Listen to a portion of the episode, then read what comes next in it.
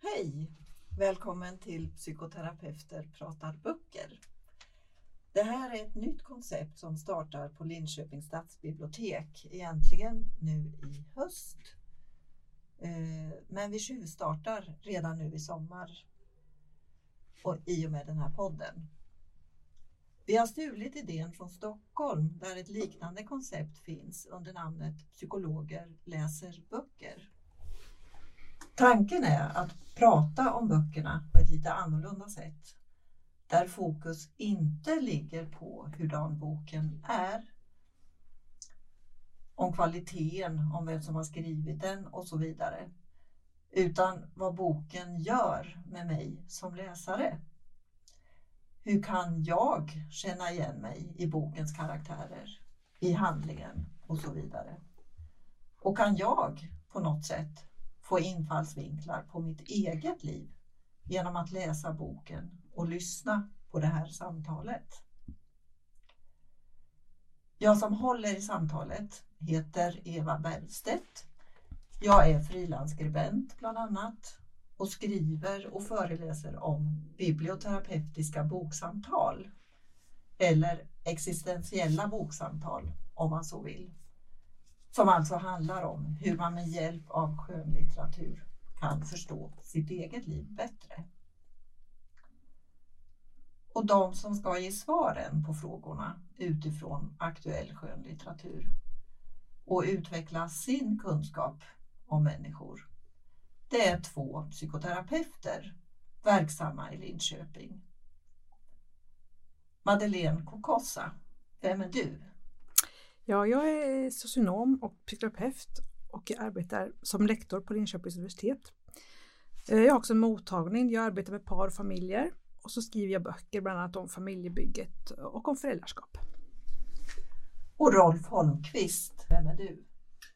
Jag är eh, psykolog och psykoterapeut och eh, professor emeritus Eh, på Linköpings universitet i ämnet klinisk psykologi som alltså handlar om bland annat psykoterapi.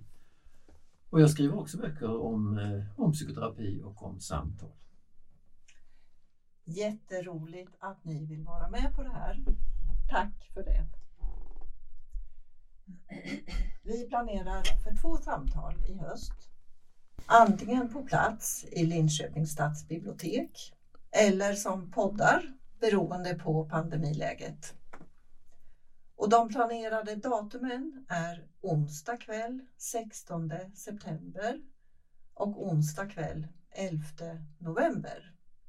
Så håll utkik efter mer information i bibliotekets kanaler. Men som sagt, vi tjuvstartar med den här podden. Och idag så ska vi ha ett samtal om den skönlitterära äh, boken Svärmoden som kom ut tidigare i år. Den är skriven av Moa Herngren. Hon är känd bland annat för att hon är en av manusförfattarna bakom SVT-serien Bonusfamiljen och hon har också skrivit sju romaner tidigare. Svärmodern, den handlar om Åsa, en kvinna någonstans mellan 55 och 60. Hon är kommunikationskonsult. Hon lever ensam och har en vuxen son, Andreas, som hon har tagit hand om själv under hela hans uppväxt. De har alltid haft en väldigt nära relation. Men så träffar Andreas Josefin och allt förändras. Josefin och Andreas får en liten son, Sam. Relationen mellan de tre vuxna den blir allt mer infekterad och det slutar med att Åsa inte längre får träffa dem. Det värsta som kan hända Åsa är ett faktum. Hon får inte längre träffa sitt barnbarn eller sin son. Hela hennes tillhörighet, den familj som hon hade, är plötsligt borta. och hon står helt ensam. Jag vänder mig till dig, Madeleine Kokossa. Du valde den här boken för vårt samtal. Och varför just den?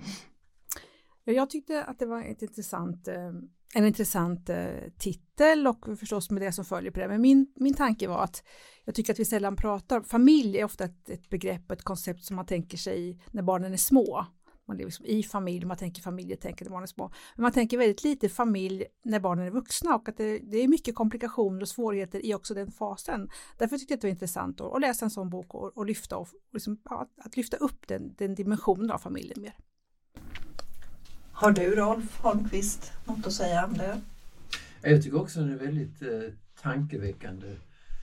Um, den, eh, det är ju en eh, det är ju någonting som många människor, en situation som många människor hamnar i eh, förr eller senare. Detta att man har sitt, e, sina egna barn eller sitt eget barn och man har kanske barnbarn, men man har också en svärdotter eller svärson om man nu är i Åsas situation. Eh, och att det är en, en relation som blir viktig och som inte är som man ju inte väljer själv utan som väljs åt mig men där jag får en nära relation till människor som någon annan väljer åt mig. Jag tycker det är väldigt eh, tankeväckande. Det tycker jag också. Huvudpersonen i boken är ju alltså Åsa, svärmodern. Vad tänker ni om Åsa? Vem av er vill börja?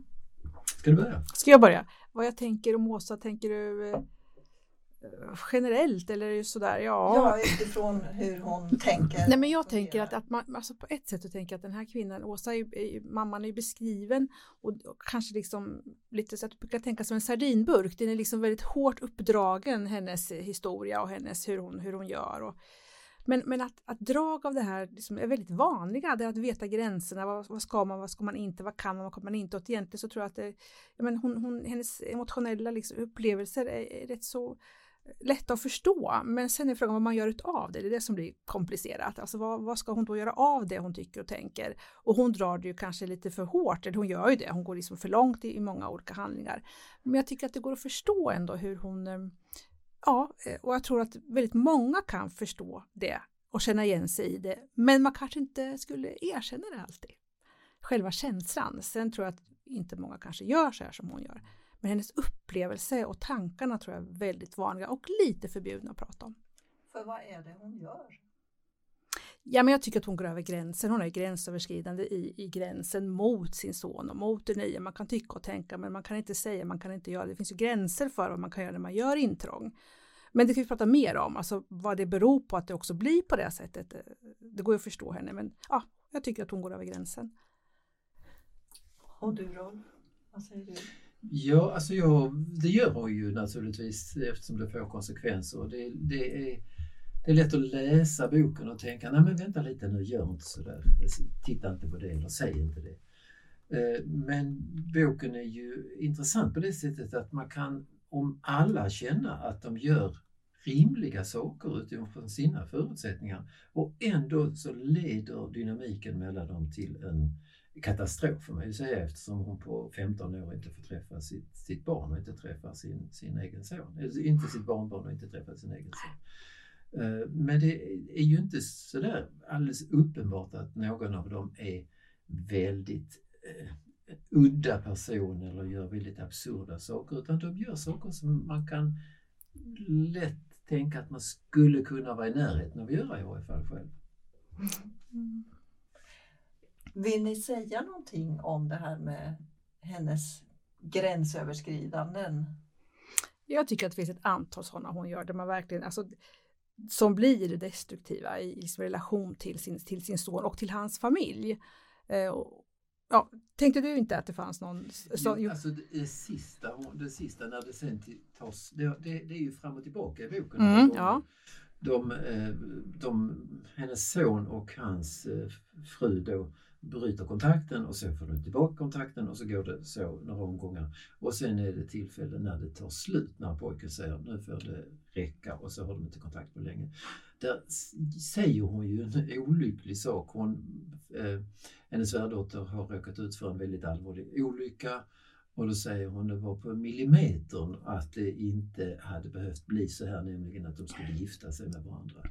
Eh, och både svärdottern och sonen väl också tror att hon tänker att om bara svärdottern hade dött så hade det ordnat sig. Och det, det är klart att de reagerar och det kan man säga att det var ju korkat sagt naturligtvis. Mm. Men eh, så vitt jag förstår så menade hon inte det utan hon menade det, om inte den här olyckan hade hänt så hade du kanske inte bestämt dig för att gifta dig med henne. Det blir ju knasigt. Mm.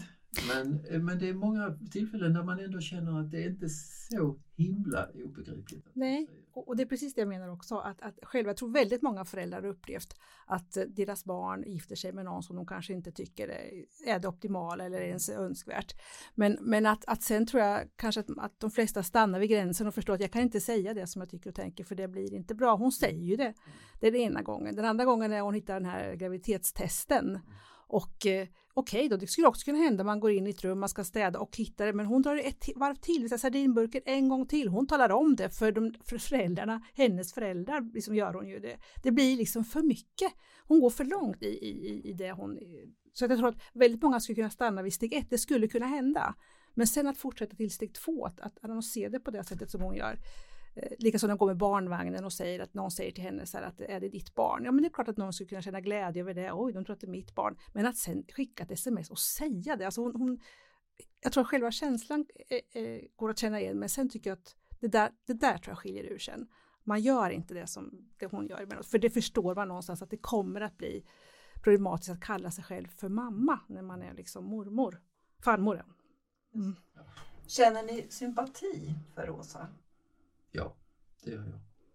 Det måste jag säga. Jag, jag, jag, jag tänker att hon är... Alltså det finns ju en bakgrund till det du sa Madeleine, detta att hon går över gränsen. Och det är ju att hon och den här pojken, Andreas, har, har vuxit upp tillsammans. De har gjort massor av saker. Sen kan vi ju i det, i det läget tänka, varför knöt hon sig på det sättet till sin pojke? Varför levde hon inget annat liv? Varför skaffade hon inte en partner? Varför vågade hon inte släppa taget om Andreas? Varför blev han, varför blev de två som ett par? Men när, när det väl blev som det blev så, så känner jag rätt mycket medkänsla kanske jag skulle säga. Det är väl sympati i sig men inte, inte så att jag kanske skulle valt att leva det livet själv, det tror jag inte men, men jag känner rätt så stark medkänsla med Och du, Madeleine? Ja, medkänsla. Eh, vi kommer väl till det sen kanske med vad, hur man skulle vilja hjälpa henne vidare om hon kom till terapi. Men jag tänker att, att eh, Ehm, Ehm, jag tycker ändå, ja, nej, jag ska säga att det inte är helt enkelt tycker jag att känna med henne därför att hon på något vis i det blir så egoistisk i relation till sin son. Alltså det är klart att jag förstår hennes känsla av att de har levt ihop och han är nära.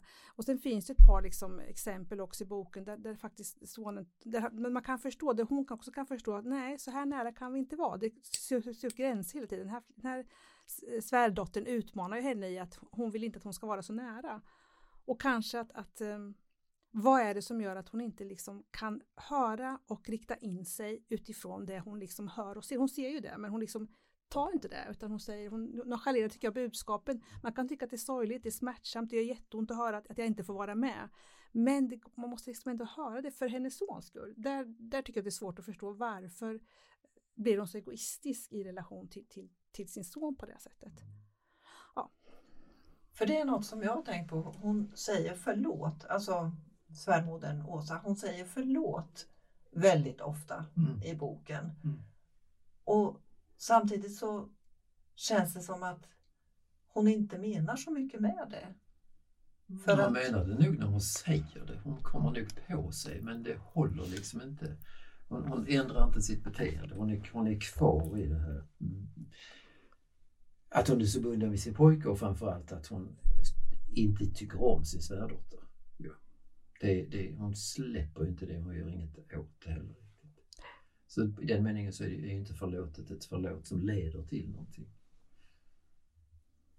Nej, precis. Och, jag tycker, och det, precis, jag håller med dig om det. Och det är ett förlåt som säger förlåt, men jag kan göra om det tio gånger igen. Alltså ett förlåt är ett förlåt och då har man förstått någonting som är att jag kommer inte göra om det för att jag förstås alltså förlåt. Men hennes förlåt blir mer av det här att man tänker att ja, men det, som det ligger nästan i det att jag kan göra det fler gånger för det är inte som att hon riktigt förstår ändå. Hon förstår att hon har gjort dem illa men inte själva handlingens karaktär och vad det är i den så det är svårt att, ja. ja. Är det någonting som ni känner igen som terapeuter? Det här att man säger förlåt utan att egentligen förändra sig själv på något sätt. Jag tror man känner igen både, som, både hos patienter som jag träffar och Ja. hos mig själv och hos Ja. mina närmaste. Absolut. Men jag tänker också att kanske att, att mer av det andra ska jag säga som psykoterapeut, att, att kanske möta mer av att man glömmer bort eh, förlåtelsens betydelse. Att man, det tycker jag jag får in ofta i terapier, alltså kan hjälpa människor med vad, vad faktiskt det gör. Att också säga förlåt, att det har en betydelse. Det är inte alltid vi tänker så. Ehm, så hon kanske är ovanlig så på det sättet att hon faktiskt eh, säger sitt förlåt men inte menar det. Men många tror jag hittar inte själva begreppet Mm. när man har gjort någon annan illa. Mm. Att det, det i sig är eh, reparerande att säga det om man menar det och förstår det. Det är reparerande. Mm. Det låter väldigt hoppfullt. Mm. Mm. Eh, ja, vi pratar om Åsa, men det finns ju andra personer i boken också, även om det är Åsa som är absolut huvudperson. Är det några andra personer i boken som ni vill säga någonting om? Madeleine, Ja, jag, jag vill fråga Rolf om en sak, eh, nämligen, jag läste det här så tänkte jag, hur ser du på den här terapeuten Karin som är hennes psykologkompis och som hon liksom startade terapi med hennes son? Hur, hur ser du på det? Ja, jag tyckte det var komplicerat. Jag tyckte det, jag tyckte det var... Eh, ah, det, om det är någon i boken som jag inte tycker om så är det terapeuten. De, de, alla de andra kan jag på något sätt leva mig in i men terapeuten är ju inte så klok, inte så smart. Och varför inte? Ja, alltså hon, för det första att hon gör detta, att hon tar, tar eh, sin kompis son i terapi, det var väl inte så lyckat kanske. Det, i, ibland hamnar man i situationer där man gör saker som man, men då är man väldigt noga med det, man tänker efter och man ser till att alla, och man begränsar det på något sätt. Hon bara sätter igång. Och sen är det ju alldeles uppenbart att hon eh, har en linje som hon driver här, en idé som är att, att eh, Andreas står alldeles för nära sin mamma. Han måste ta avstånd från, från eh, mamman. Och det tycker jag blir väldigt olyckligt. Det, om det är någon som är onyanserad eller som är svår att förstå sig på så är det väl terapeuten. Och så tänkte jag också, det var min tid, jag skulle säga att det här, hon går ju, det här är, skulle jag säga att de flesta terapeuter inte tar, man tar inte någon som är så nära, i terapi, sonen eller barnen. Men också att jag tänkte då, vad undrar vad det hade, vad det hade betytt om, om man hade haft en annan terapeut, det vill säga som inte hade varit kompis till hans barn. Hur hade utvecklingen varit då? Vad, vad, vad är hennes betydelse i det? Hon, hon framstår inte så tydlig, men jag tror att det hade sett annorlunda ut, kanske.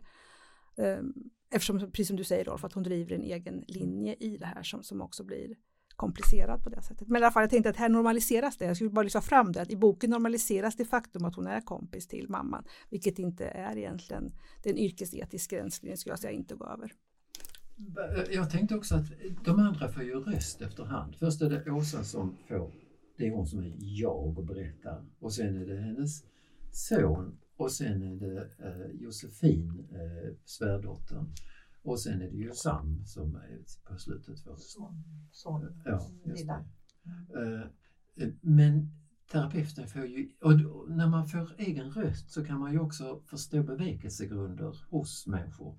Eh, Så det är ju egentligen, en, om man ser det ur terapeut, ser boken ur terapeutens synvinkel, så skulle jag önskat att, eh, att den här Karin, terapeuten, hade fått en röst. Alltså hade fått berätta om sina bevekelsegrunder för att göra som hon gjorde. För det ter sig eh, oprofessionellt. Det ter sig som att hon har hamnat i någon slags spår som hon inte tar sig ur. Så det hade varit ur terapeutisk synvinkel intressant att, att få veta hur hon tänkte. Mm.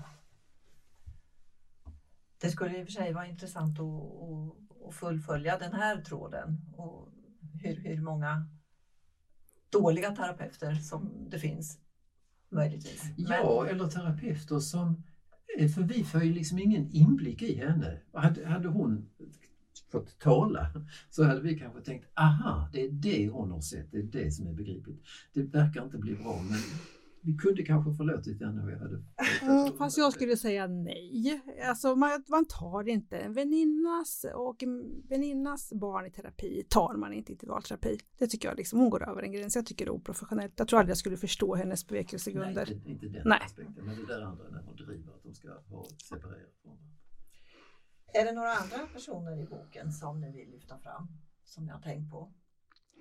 Jag tänker de andra svärföräldrarna har jag också funderat på. Jag tycker att de ändå, för, jag vet inte vad du säger, men jag tänker att de ändå... Alltså Josefins föräldrar. Josefins föräldrar, ja. Att de ändå, de har ju också haft en väldigt nära relation till, till den här kvinnan och sonen. De har bott på deras gård. De har väldigt, och jag funderade lite över vad, vad, vad är det där, vad, liksom, vad har det grundat sig i?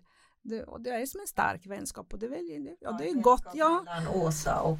ja, och det är gott att det kan vara så. Jag menar, det, så kan det väl se ut. Ehm, och jag tycker, jag var lite fram och tillbaka men jag tycker att de faktiskt eh, gör det där på ett... Eh, jag förstår hur de tänker och hur de agerar och att jag tror att eh, det ändå, de följer en linje i att vara lojala med sin dotter och med Andreas och att det, att det är svårt att vara lojal med Åsa i det. Jag tänkte ibland att de skulle kunna vara mer lojala med Åsa i de här konflikterna, ha gjort mera för hennes skull.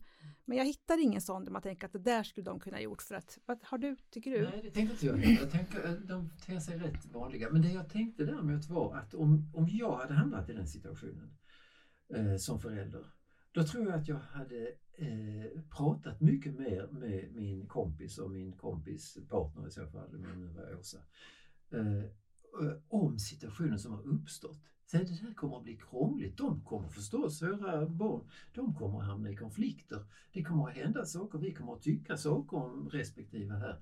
Hur ska vi, hur ska vi hantera det? Så skulle jag försökt, hoppas jag, ha en fortlöpande dialog med dem det är som att de inte riktigt pratar om, de, de gör saker med varandra.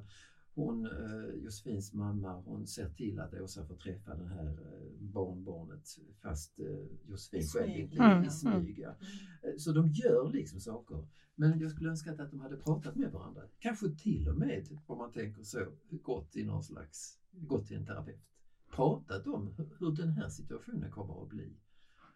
Um, det, det kanske jag skulle gjort. Inte att det de gjorde var så, så speciellt men, men själva situationen blev så konstig eller så ovanlig så jag tror att de skulle behövt hjälp med det. Och någon, någon mer som jag skulle vilja fram det är Josefin. Jag vet inte vad, vad svärdottern. Ja, alltså.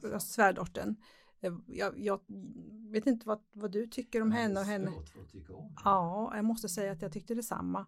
Och eh, speciellt i slutet när hon liksom också precis, alltså det fascinerande är ju hur den här historien i hans liv, då Andreas liv, eh, återupprepas. Först en mamma som är invaderande och, och liksom, ja, är i hans liv på ett sätt som, som där, där, gränserna är svåra att hitta. Och sen gör ju hon, hans eh, fru då, för de är gifta i det här laget, precis samma sak när hon går till pappan och styr om. Och, ja, så att han, han blir ju också han är själv ansvarig förstås, men han blir ju också offer för en massa starka kvinnor. Är det en slump? Nej, jag tror inte det är en slump. Jag tror han hade behövt en bättre terapeut. Ja. För terapeuten är ju också nämligen en stark kvinna. Ja. Det, är, det är minst tre kvinnor ja. som, som har synpunkter på hur han ska bete ja. sig och han följer efter dem på något sätt. Och blir till slut, det, blir, det finns ju en avslutning som känns kanske lite påhängd men, men eh, där förstår man ju också att han var inte, blev inte så lycklig med denna Josefin till slut. Så det, det, känns ju verkligen som att han har flyttats runt av de här kvinnorna. Men det låter som att ni tycker att det här är en trovärdig berättelse som Moa Herngren har skrivit? Det, alltså jag, jag håller väl med dig Madeleine att det, det, det dras till sin spets ibland. Man tänker att nej, men de, nu hade de nog, andra människor hade hejdat sig, man hade inte sagt det där. Hon säger, den här Åsa säger en del saker.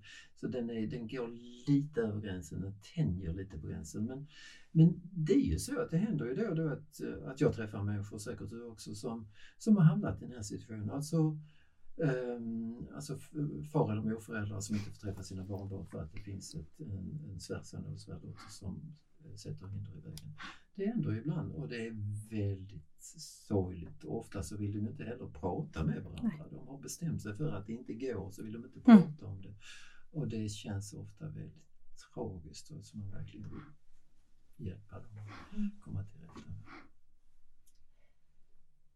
Jag tänkte vi går vidare. Eh, jag läser nu ett citat från en recension i Dagens Nyheter som är skriven av Lotta Olsson. Och rubriken är Den förtvivlade sorgen när barnet tar avstånd. Det finns hur många familjehistorier som helst om hur barn far illa. Om föräldrar som far illa berättas det mindre. För där är skammen stor.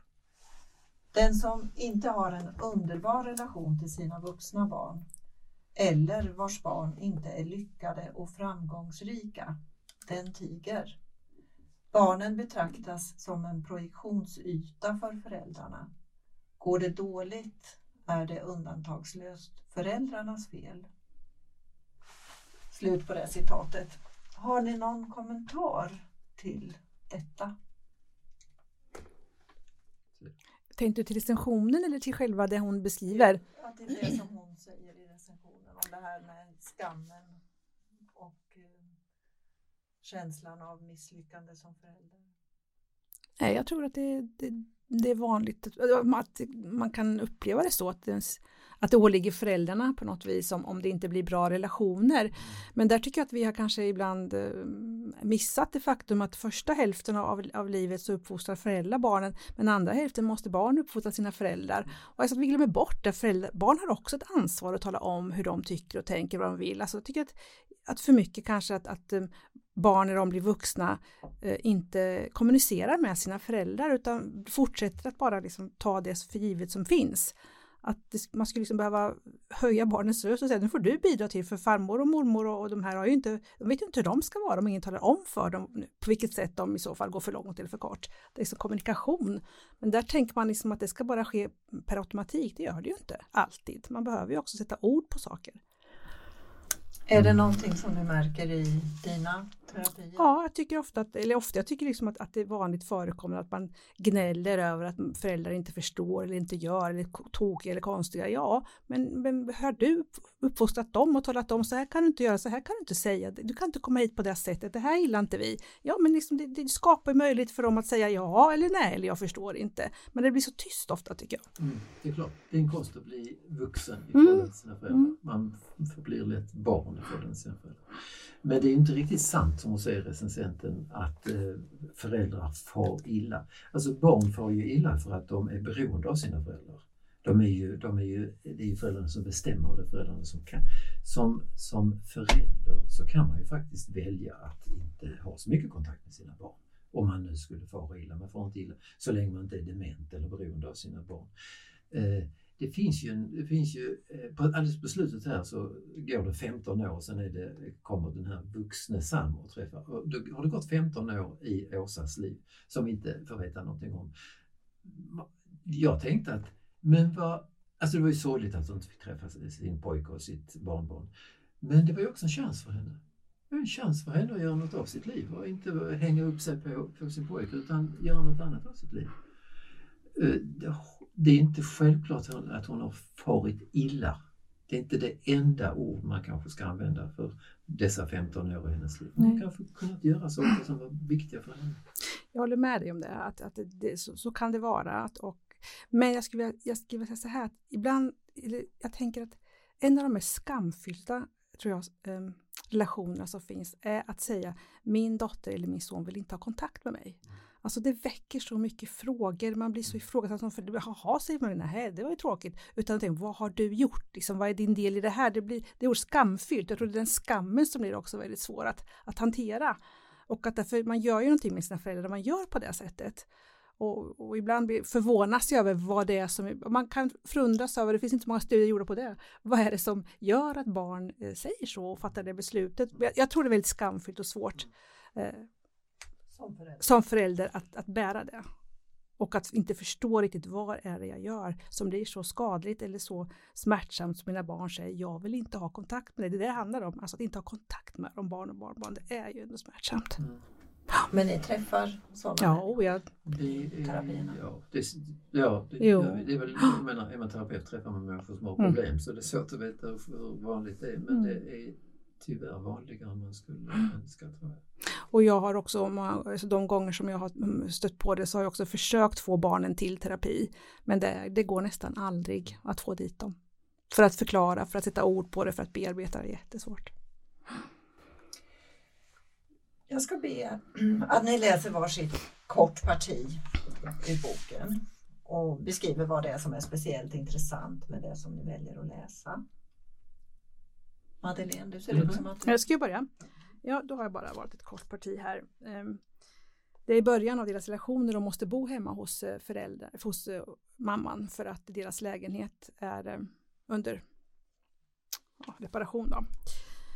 Ehm, då står det så här. De flyttade in en lördagkväll och dagen efter hade jag dukat upp en stor söndagsfrukost, vilket var lite av en tradition för mig och Andreas när jag växte upp. På söndagar unnade vi oss något extra och tog oss tid att njuta tillsammans vid ett vackert dukat bord.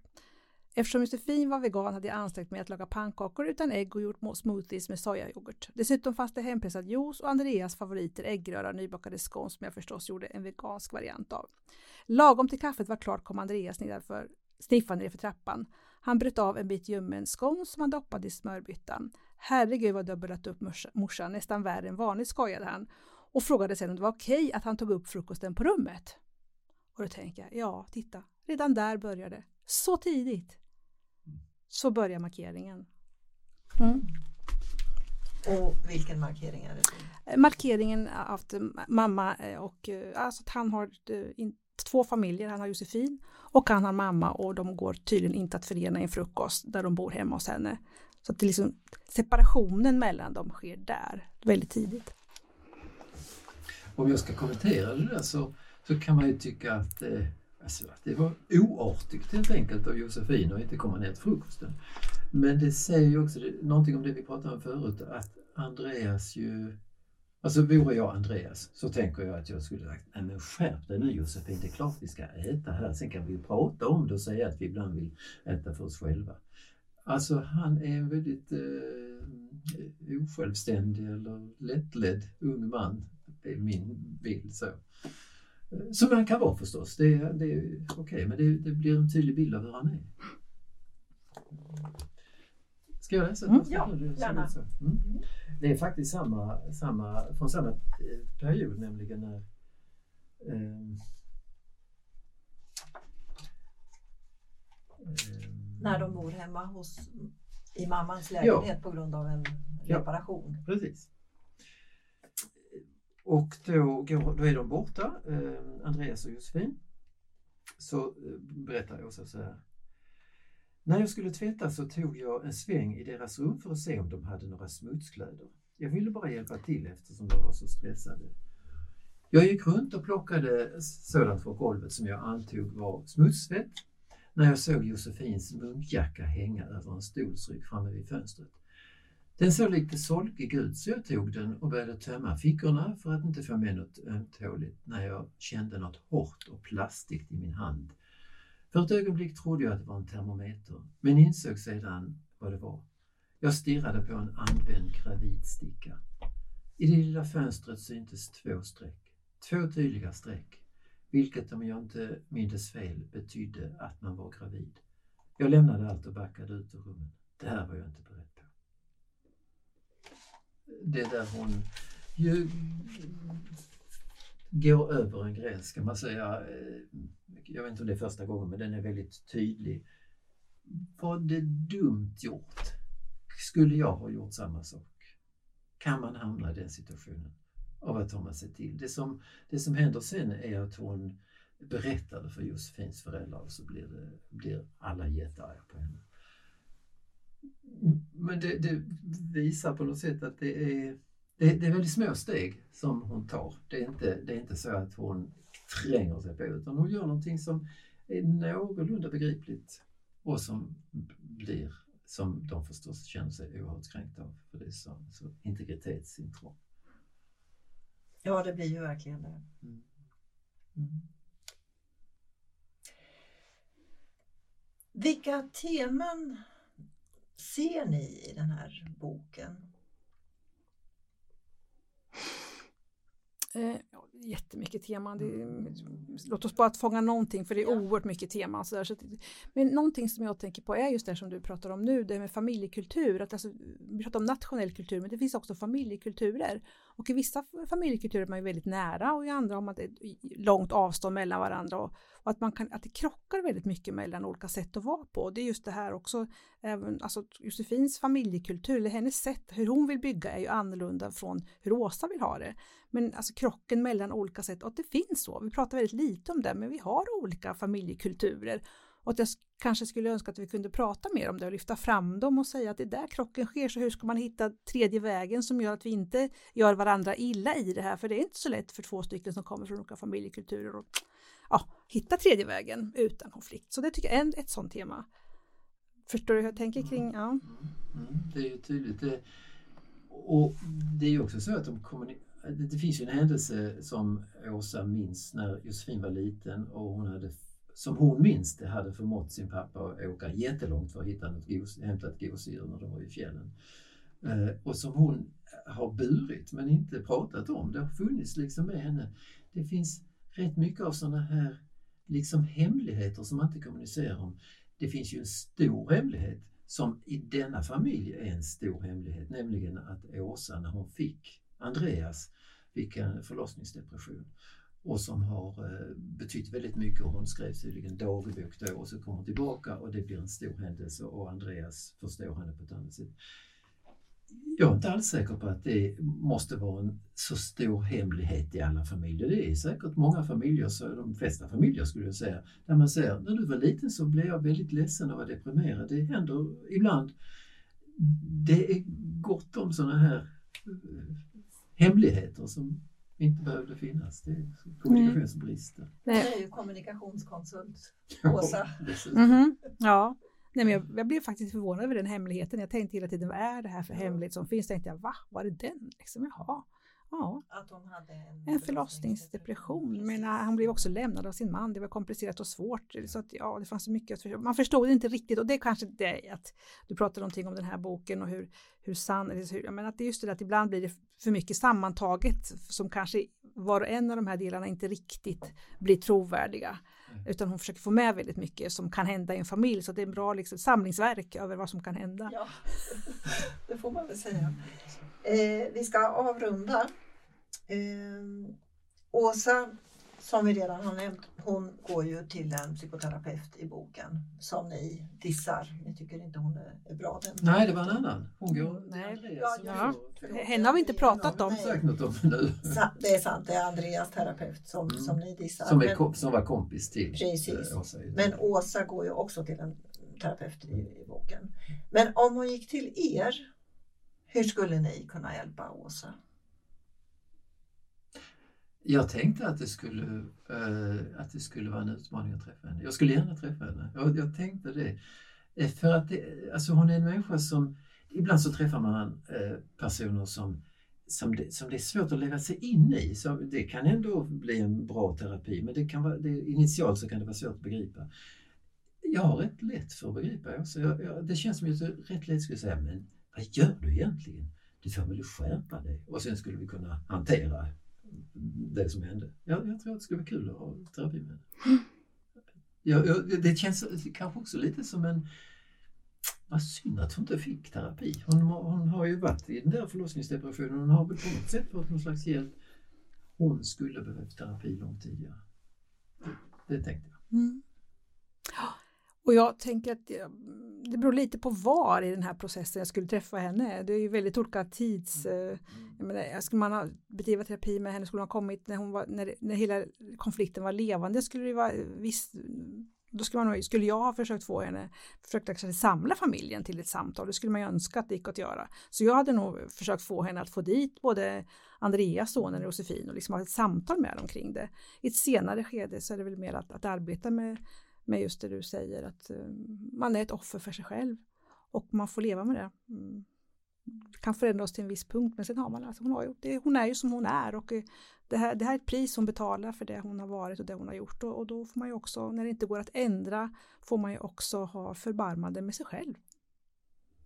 Förbarmande med sig själv? Ja, man är det man är, man ställer till det på olika sätt. Ja. Jag tror att det får bli slutorden. Tack så jättemycket.